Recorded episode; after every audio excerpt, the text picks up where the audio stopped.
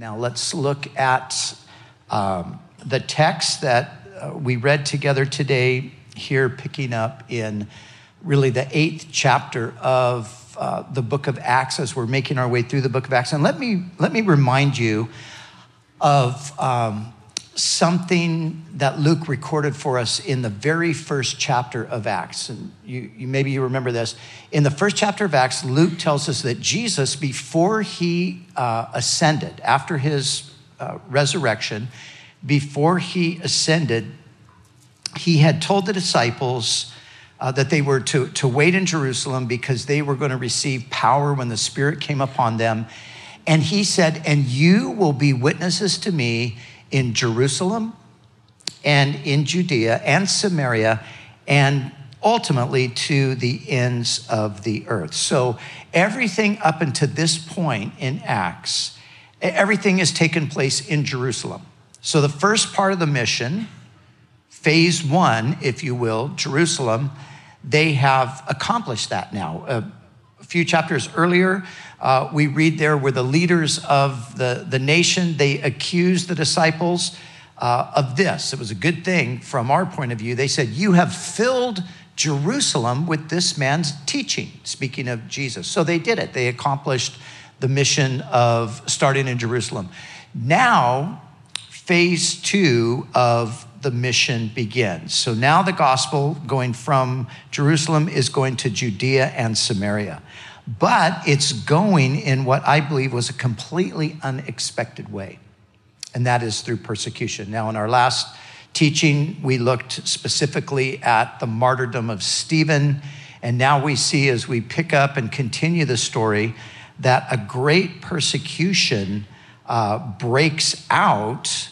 Uh, as, as, a result of what happened with Stephen. So, the aftermath is that a great persecution arose against the church, and uh, all but the apostles were scattered throughout the regions of Judea and Samaria. And as I previously said, uh, remember, persecution and martyrdom have done more to advance the gospel than to stop its progress. And here we see that the outward thrust of the gospel into Judea and Samaria is directly related to the believers being driven by persecution out of Jerusalem. And that brings us to a point that I just want to touch on just for a second again. And we, we kind of, you know, talked about this extensively last week, but let me just remind you that God often uses adverse or unpleasant circumstances to move us out of our comfort into His will. Because we have a tendency, it's just a human tendency, to settle into a comfortable place. Now, I, I think we could argue that things in Jerusalem had become, you know, fairly comfortable for most people. They were just, it was great. You got all of these new uh, believers in Jesus as the Messiah. There's at least 5,000, we know, because the, the record gives us that number, but there were probably more. And everybody was just having a, a, great, great time, maybe to the point where they even sort of just forgot about the mission.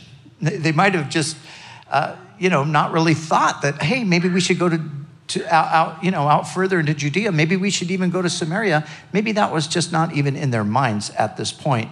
But now suddenly, through this persecution, they're driven out.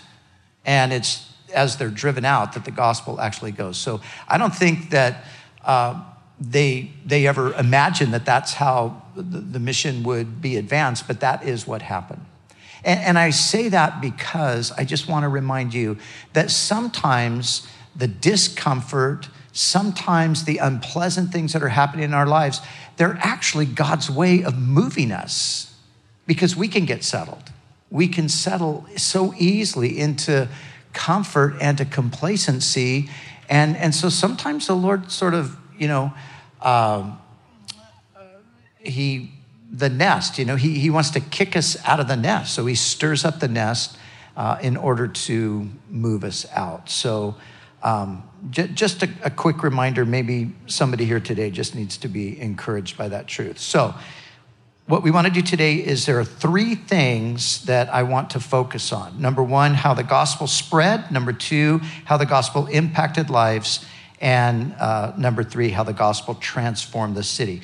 But before we do that, I want to just take a minute and talk about Samaria and the Samaritans. Now, some of you are, are familiar with uh, Samaria and the Samaritans, uh, but some of you aren't. And we need this, uh, I think this is a good backdrop for what we're talking about. Now, Samaria, if you look at a map, Samaria was just smack dead center between Jerusalem and the Galilee. So that's where Samaria was. Now, Samaria was uh, the ancient uh, capital of the northern kingdom. Maybe you remember at a certain point, uh, Israel split into two kingdoms the northern and the southern. The northern was based in Samaria, the southern was based in Jerusalem. So this was formerly the capital of the northern kingdom and uh, became the home of the Samaritans. Now, now, prior to the Assyrian inv- invasion in 721 BC, uh, there, there were no Samaritans. They, they didn't exist as a people because what happened is when the Assyrians invaded and conquered Samaria and led most of the Israelites into captivity, they left a number of Israelites in the land, but then they relocated people from other parts of their kingdom into the region of Samaria so that they would intermingle and intermarry with the people so that that people that remained in the land would lose their identity as Israel. And so that's exactly what happened. So they became the Samaritans. They were a mixed race, basically. They were, uh, they had Israeli blood, but then there were these other nations that they co uh, with and, and you know, married and, and so forth. So, so the Samaritans became a, a, a separate people from Israel uh, after 721 BC. Now, as a separate people, they had a separate religion and their religion was a mixture of Judaism and paganism. So remember, they're, they're partially Israeli. I'd say Israeli instead of Jewish because Jewish is more connected to Judah. But so they're, they're partially Israeli. They have that long history of you know, being Israelites. But then the pagan influence comes in, so their religion becomes really a mixture of the two. Uh, they built a rival temple to Jerusalem and established a rival priesthood. And that temple was built on Mount Gerizim, which is a, a, a mountain there uh, near Samaria. And it was built in 400 BC. Now, they also had their own version of the scriptures. And what they did is they rejected everything except the first five books of the Bible, the Pentateuch, they, everything uh, except what Moses wrote.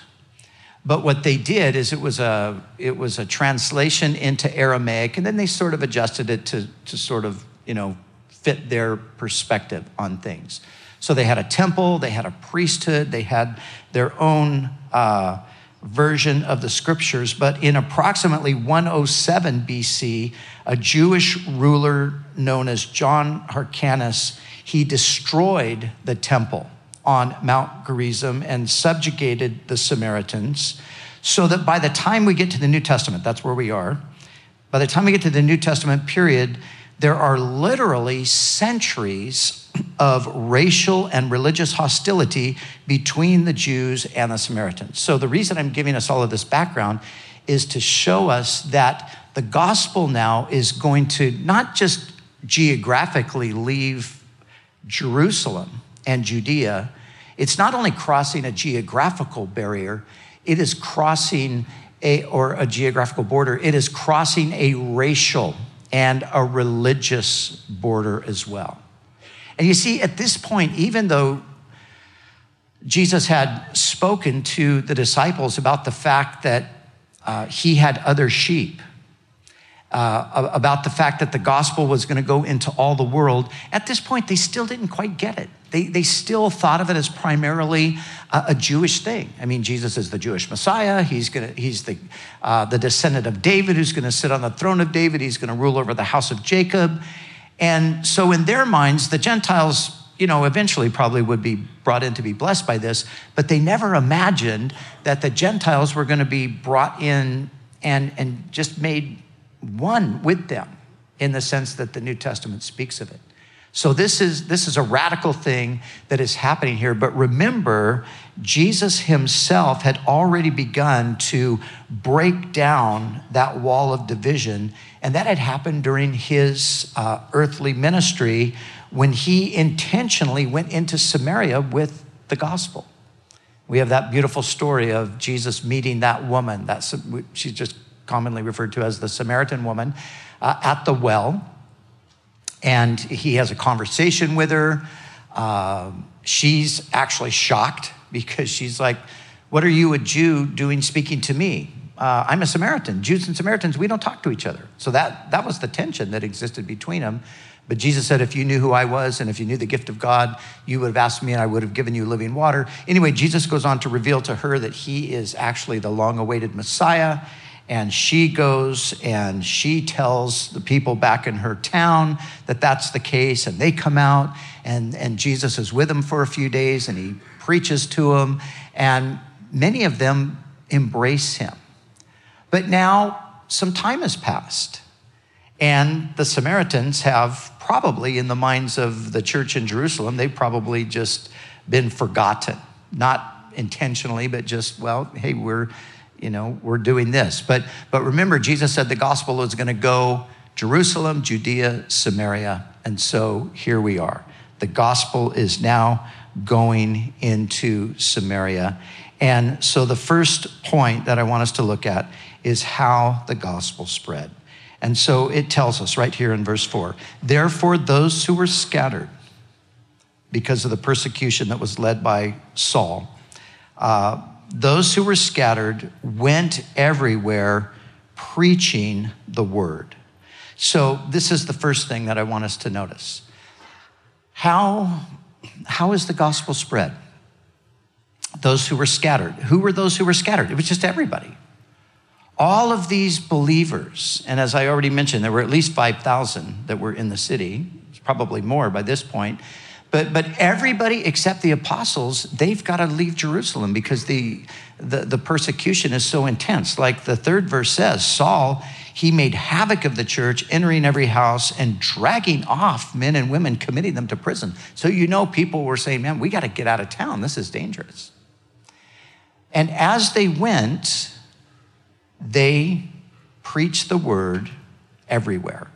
Now, the picture is this the picture is that ordinary Christians, as they went into these various communities outside of Jerusalem, ordinary Christians told their story and talked about Jesus. They talked about who he was, they talked about what he had done, they talked about how they had been uh, forgiven and transformed. In other words, they just simply went out telling their testimonies or, or telling the story of the gospel. You see, the word preached here where it says that they went everywhere preaching, that's, that word means just to, to talk about. It just means to tell it. And so that's what they did. Ordinary Christians just going about life and telling the story of what Christ had done. But now we come to Philip. And so verse 5 says Then Philip went down to the city of Samaria and preached Christ to them. And what I want us to see is this is a different thing that that is being described that Philip did from what the, the other group did.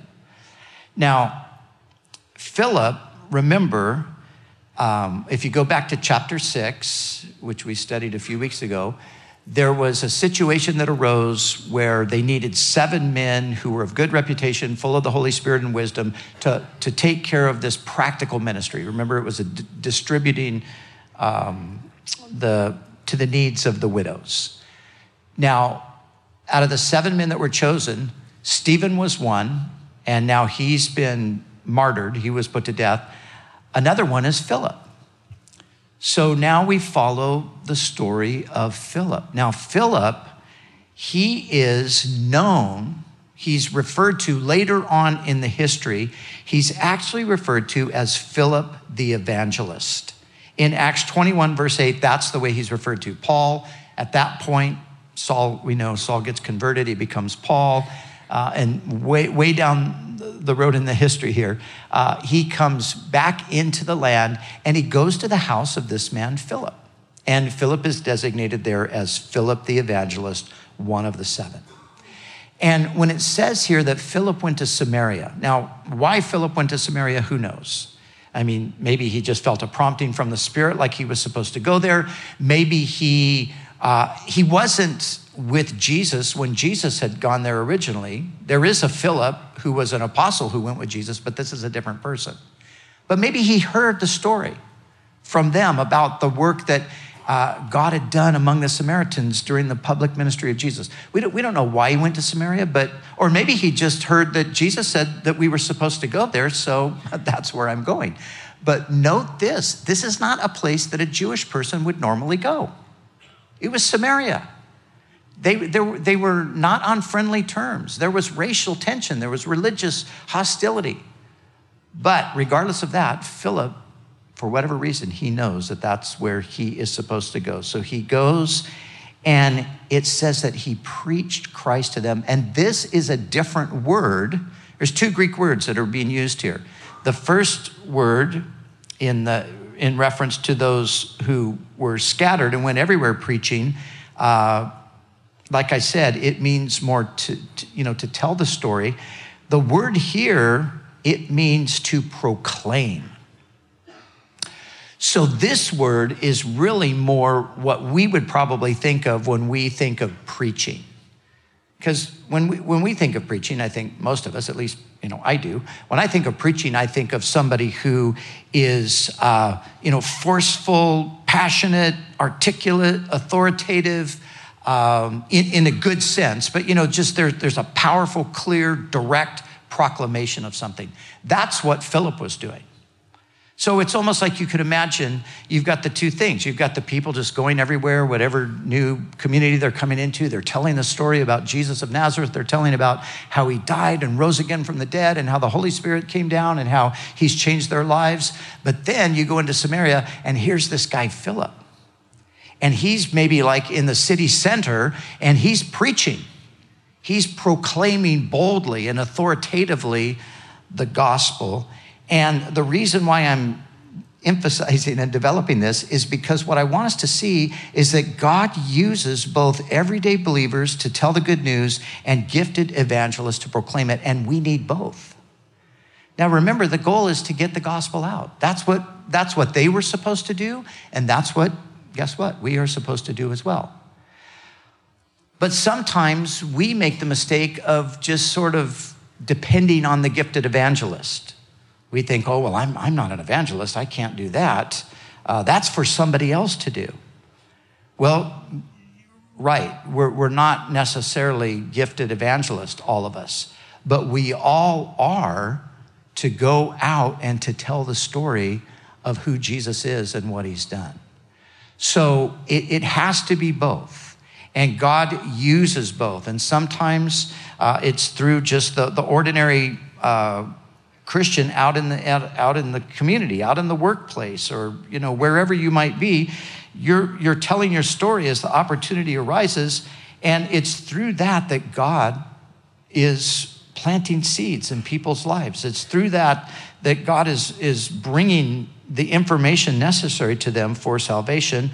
But then, of course, there are those those gifted evangelists, and thank God for them, and we need more of them who have those kinds of opportunities to proclaim uh, in a clear, direct, powerful way the gospel of Jesus Christ.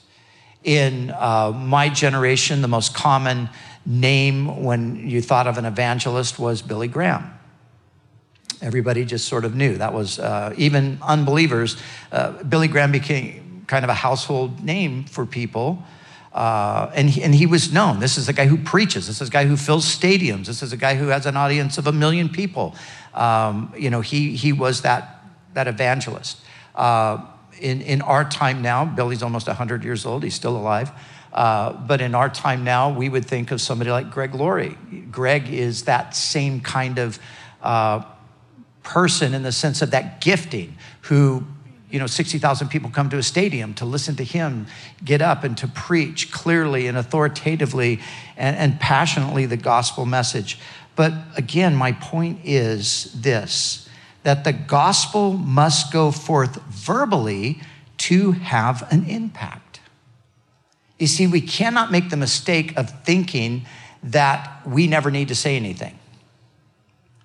You know, we, we might just think, well, you know, I'll just live my Christian life and that'll, that'll speak loud enough. Now, we should live our Christian lives, make no mistake about it. But we have to say things. We have to, to verbally express. Paul uh, later would write to the church in Rome and he would ask this question. He would say, How can they believe in whom they have not heard? And how will they hear unless someone tells them?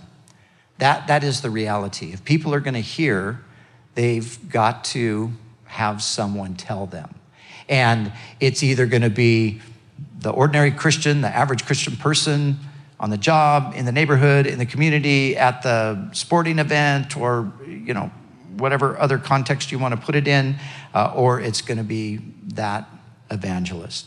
Now, perhaps you've heard the saying, falsely attributed to St. Francis of Assisi. Uh, maybe you've heard it. This is kind of a paraphrase, there's different ways of it being communicated, but maybe you've heard this saying.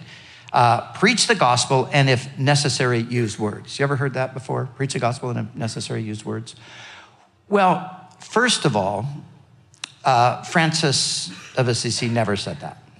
Uh, he was a preacher. He, he did not say that. It isn't true. It's one of those uh, myths that sometimes arise. But here's the truth you must use words to preach the gospel. You, you can't preach the gospel without words. It's almost like saying, uh, feed the poor, and if necessary, use food. you know, okay, that doesn't make any sense, right? Well, likewise, it doesn't make any sense to say preach the gospel, but, it, uh, you know, if necessary, use some words. No, of course, we want our lives to lend support uh, to our words, but listen, it's not your life, it's not my life that saves people, it's the gospel that saves people. That's the truth about it. Now, again, our lives can certainly lend credibility, and if our lives are completely uh, inconsistent with the message, then you know people might have a hard time listening to it.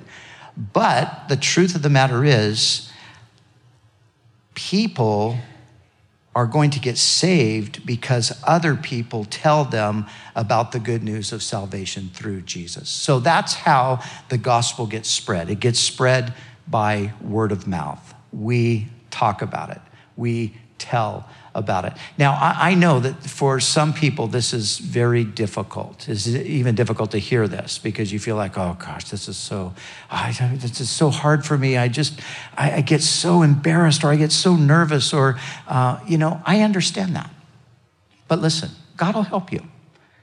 The Holy Spirit is there to, to, to help you, and He will open up doors. You don't have to go kick a door down, but when God opens a door, you want to walk through it, so to speak.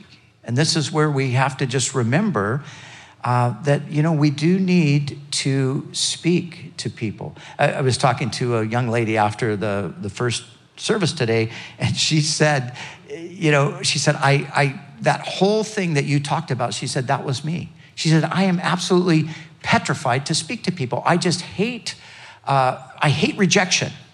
I, I just, that's the worst thing in the world. So for me, it's like, I know if I talk to this person, they're going to reject me. So she had the hardest time.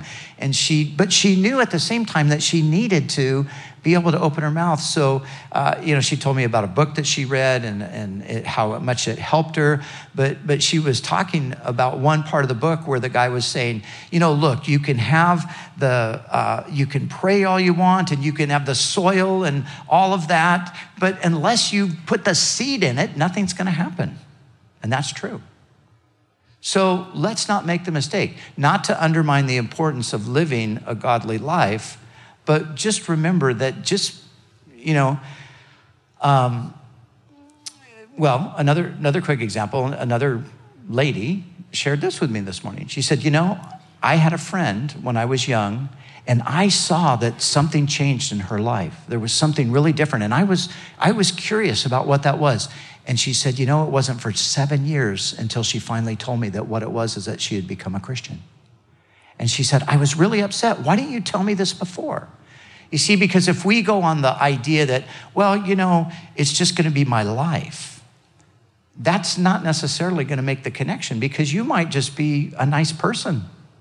Or you might be, uh, for all people know, you're nice because you're a Buddhist, or you're nice because you're a Muslim, or you're nice, you know, you might even be a nice atheist. People aren't going to know that your life, your kindness, your grace, your love, that that's rooted in your faith in Jesus. You, you have to communicate that. So that's how the gospel gets spread. Secondly, let's look at how the gospel impacted lives then. And of course, the gospel impacts lives like this today. Now, the first thing, notice Philip preached Christ. Multitudes with one accord heeded the things spoken by Philip, hearing and seeing the miracles which he did. Verse 7 For unclean spirits, crying with a loud voice, came out of many who were possessed, and many who were paralyzed and lame were healed. You see, when the gospel goes out, lives are impacted, things happen. And listen, make no mistake about it, people are held captive by the devil. That, that's a reality. And just like it was a reality there in Samaria. Now, I told you a little bit about the background of the Samaritans, about the paganism and all of that. As we go on and read the rest of the chapter, we're going to find that there was this man, Simon, in the city of Samaria, who was a sorcerer who had everybody kind of under his spell. And so, as Philip comes, he's really coming, and through the gospel, the power of the devil is being broken. You see, it's the gospel that breaks the power of the devil over people's lives. And make no mistake about it, people's lives are messed up today. And one of the things that's contributing to that is the devil. Those demonic powers. It's, it's sure, it's the sin that they're engaging in, but, but sometimes they're engaging in that sin because Satan has just bound them and they, they don't really have a way out. And they've tried to get out in some cases, but they can't. They're held captive, doing the devil's will. The gospel breaks that. Later on in the book of Acts, as, as you know, Saul gets converted, he becomes Paul, and very much later in the story, when he's actually arrested for preaching the gospel and he's standing before King Agrippa and he's explained to him, to Agrippa, what happened uh, to himself, uh, he tells the story of how he met Christ on the road to Damascus and how Jesus said this to him. He said, I'm going to send you to the Gentiles to turn them from darkness to light and from the power of Satan to the power of God. And that's what the gospel does. Paul, in writing to the Romans, chapter 1, verse 16, he said, I'm not ashamed uh, of the gospel of Christ, for it is the power of God to salvation to everyone who believes. It's the power of God. It breaks the power of the devil. That's what happens. The gospel sets us free from the bondage that Satan puts people in and liberates us. And then we read here there's healing that takes place. And listen, healing still take place. Physical healing still take place. God knows when to heal. He's sovereign. And, and, and yet when the gospel goes forth, uh, many times God brings a, a healing. And of course, the, the overall description that we're having here is really the description of salvation is coming to Samaria. That's what's happening. People are getting saved through the gospel. The gospel is saving them. And in the, in the process, healing them. In the process, delivering them from uh, the work of the devil in their lives. And, and as we look around us in our world today, I mean, how many of you just think that the world has gone totally crazy? Anybody think that here? it's pretty crazy. I mean, it's like, wow. People think that today, and they uh, not only think it, they believe it, and they're going to insist that you believe it too.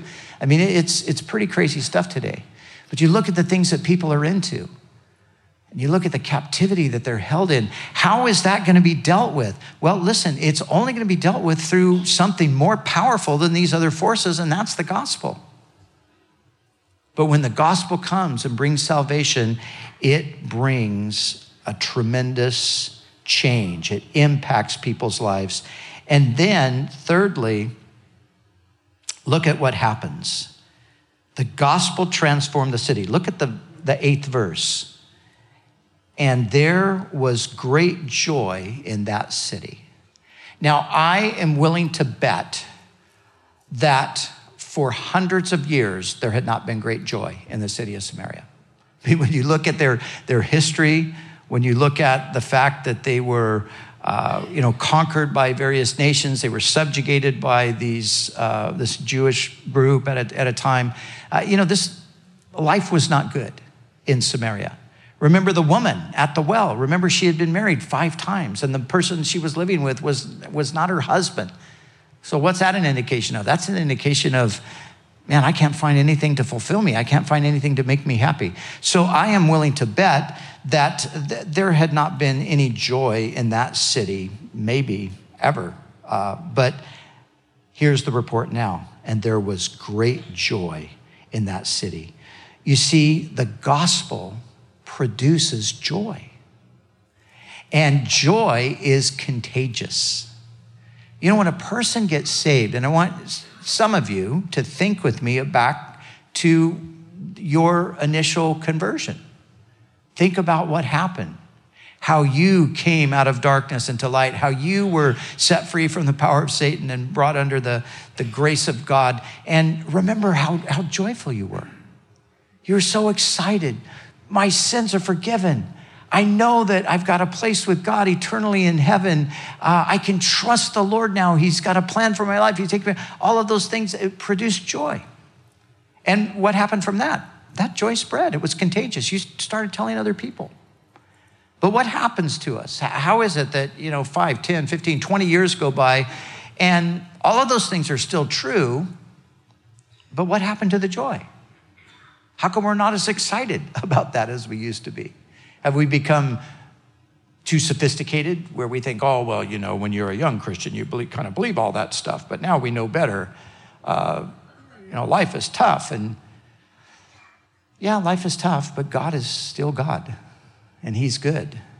And the reality of who He is and all that He's done for us and all that He's planned for us for the future, that ought to uh, fill our hearts with joy. And if our hearts are filled with joy, that's going to spread. That's going to be contagious. Now, we're talking here about the city of Samaria.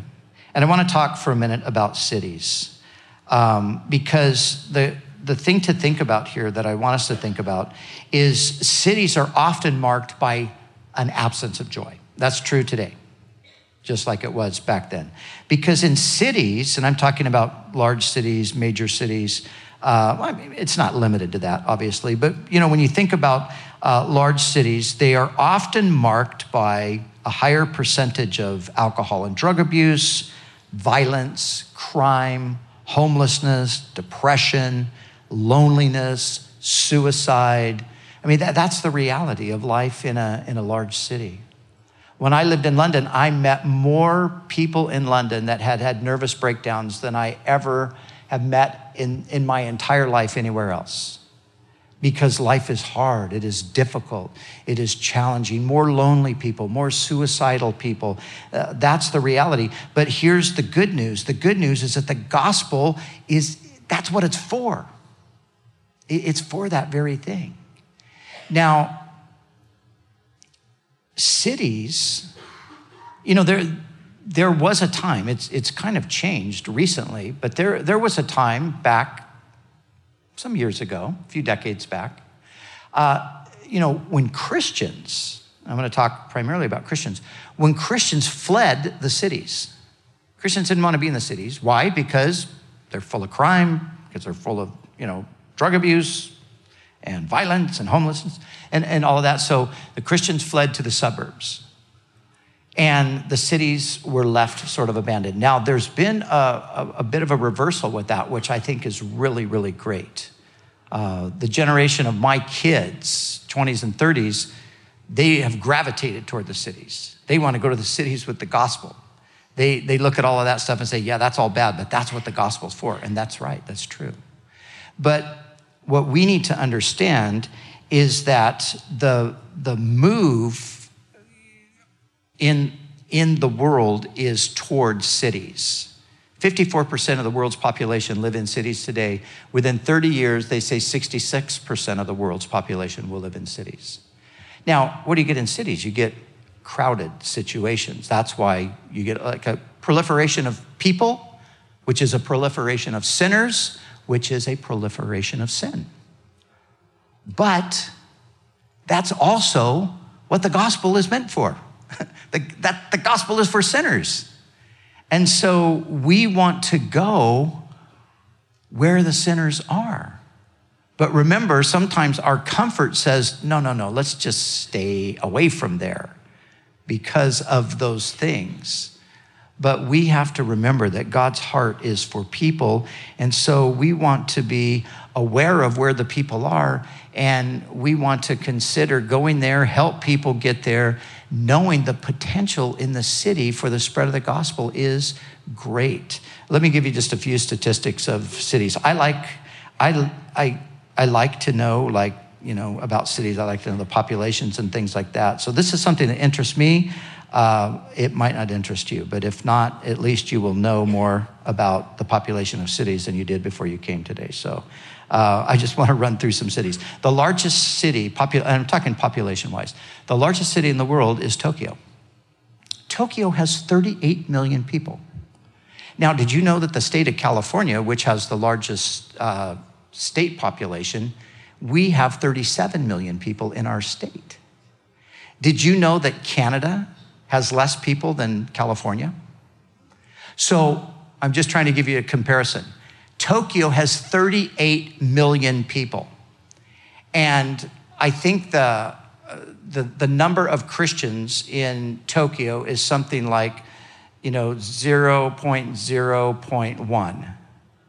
So those 38 million people are people who uh, would be like the people of Samaria. There's, there's no joy in the city. Uh, Delhi in India, 25 million people. Shanghai, uh, 23 million people. Mexico City, Mumbai, Sao Paulo all have a, about a 21 million uh, population.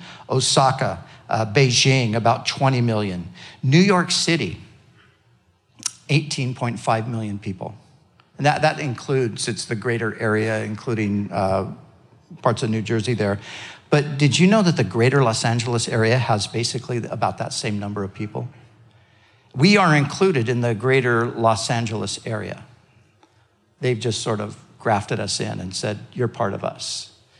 So, 3 million people in Orange County, 18.5 million in the greater LA area, Paris and London, 9 to 10 million. What is the point? The point is, these are population centers where the gospel is desperately needed, and where the gospel has the greatest potential to spread. That's the thing that we have to see.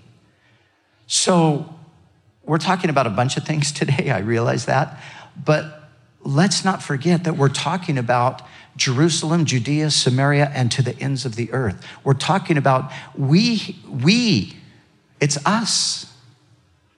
In this generation, we're the ones responsible. We have to get out there. We have to get the gospel to these places. And, and just like Philip, it was uncomfortable for Philip. Philip's Jewish. The Samaritans and the Jews, they don't, they don't get along. But you know, for whatever reason, Philip says, I'm going to Samaria. And he goes and he preaches, and there's a great work of God's Spirit that takes place there.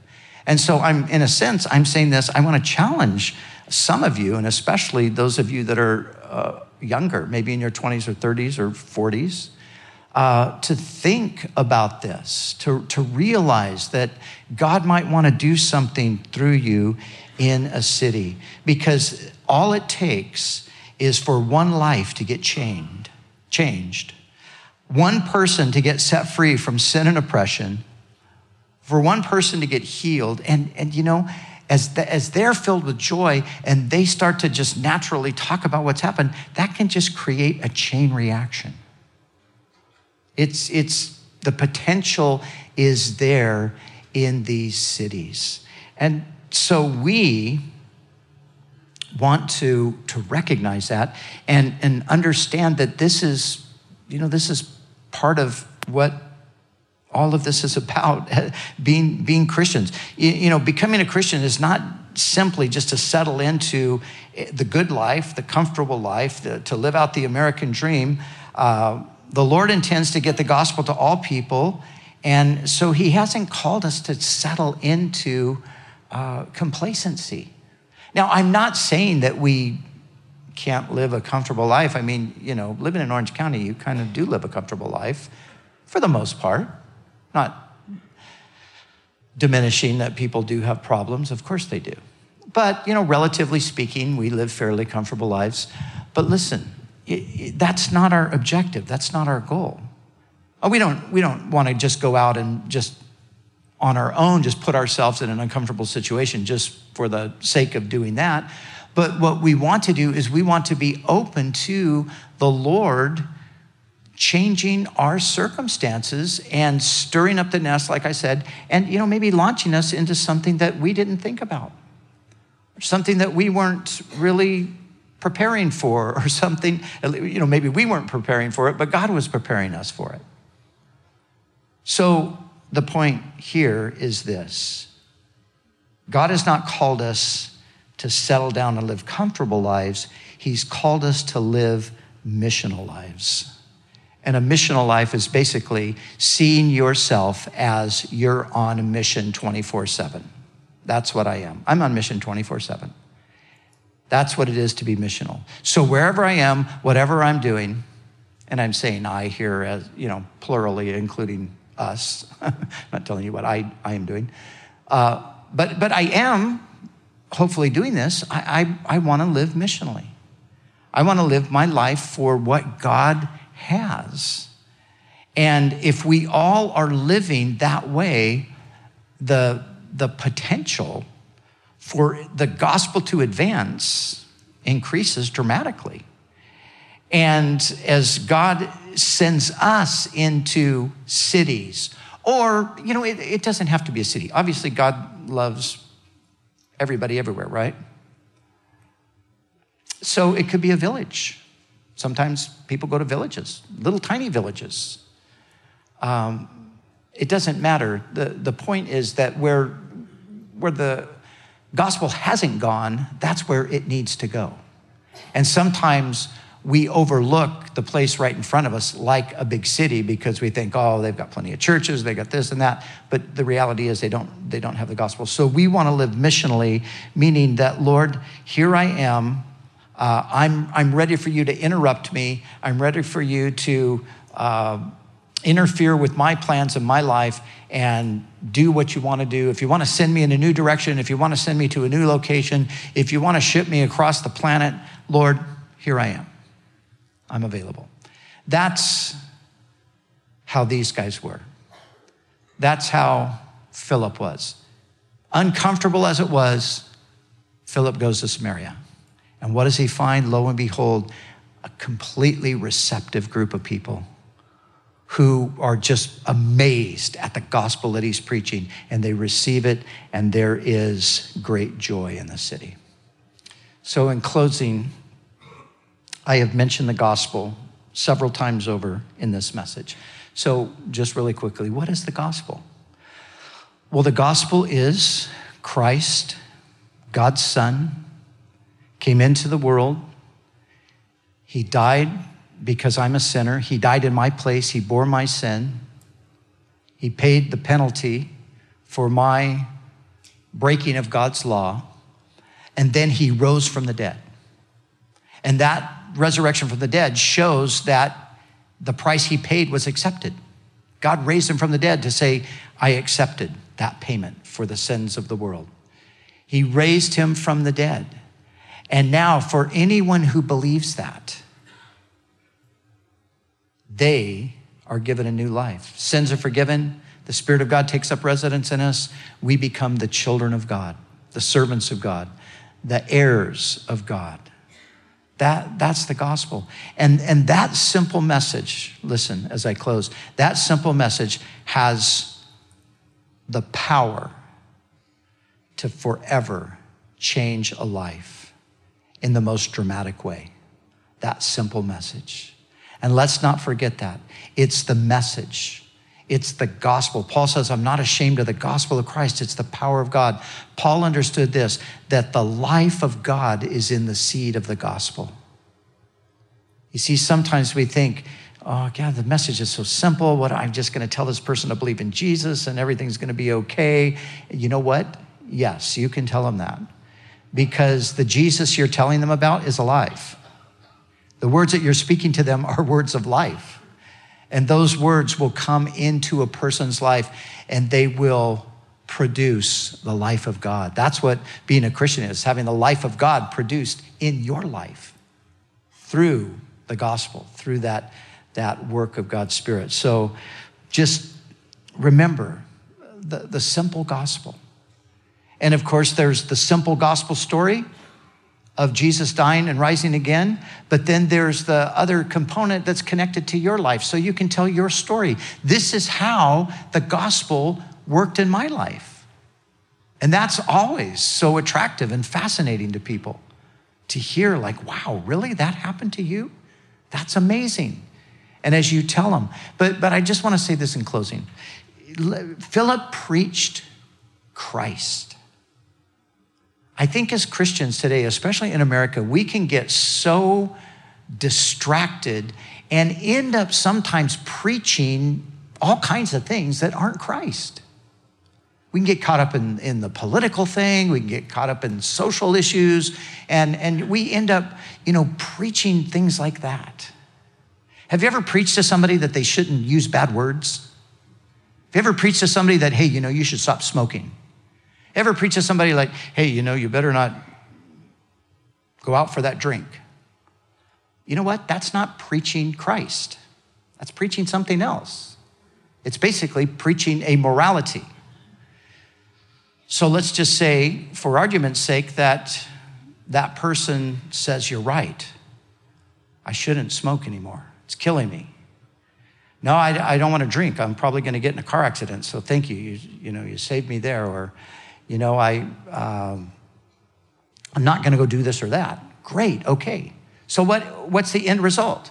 Well, you just got a sinner who still got the same destination, but they just kind of cleaned up their life on the way to hell.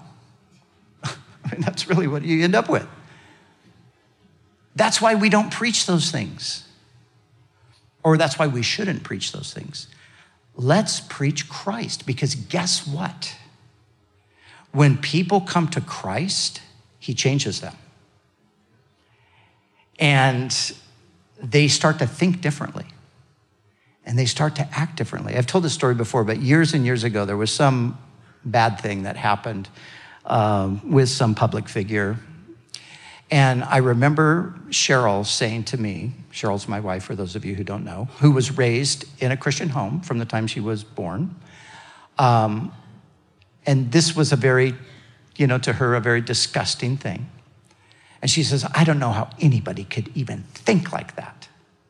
And I said, Oh, I do. Because that's exactly how I used to think.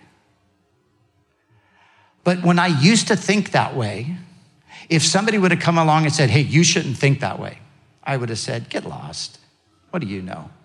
I don't care what you think. But what happened? I, I, changed. I agreed with her. That was disgusting. How did that happen? That happened because Jesus. You see, because Christ was preached to me. And I received Christ. And guess what he did? He changed my heart and he changed my mind. And that's what he does. So let's keep that in mind too. We want to preach Christ. That's, that's our mission. Other people can preach other things. Let them. God bless them. Go for it. Preach that stuff. But let us be known first and foremost for preaching Christ. And let's not confuse conservatism or those kinds of things. Let's not confuse that with Christ because they're different things. Philip went and preached Christ to them. And that's our mission as well. So, Lord, we thank you for the gospel, that it is indeed the power of God to salvation. We thank you that we see another uh, picture of that right here before us as the gospel goes into Samaria and saves people from sin and from death and from the devil and fills the city with great joy. Lord, that's what we want. We want that, Lord, in our city. We want that, Lord, in our community. We want that, Lord, in our lives. So work in us, work among us, Lord, we pray. And, and Lord, I would just pray for anyone today who has not yet met you in the real sense. They haven't received the Savior, Christ, personally into their lives. I pray that their hearts would be open and that they would open, Lord, their mouth and ask you to come into their life. Confessing with their mouth the Lord Jesus, believing in their heart that you were raised from the dead, Lord, that they might know your salvation. And so, work, we pray. And Lord, would you just take us as people individually and as a body of believers collectively? And Lord, would you use us, Lord, in our community, in our cities, and just out as far as you would send us. Use us to bring the gospel of joy to many, we pray. In Jesus' name, amen.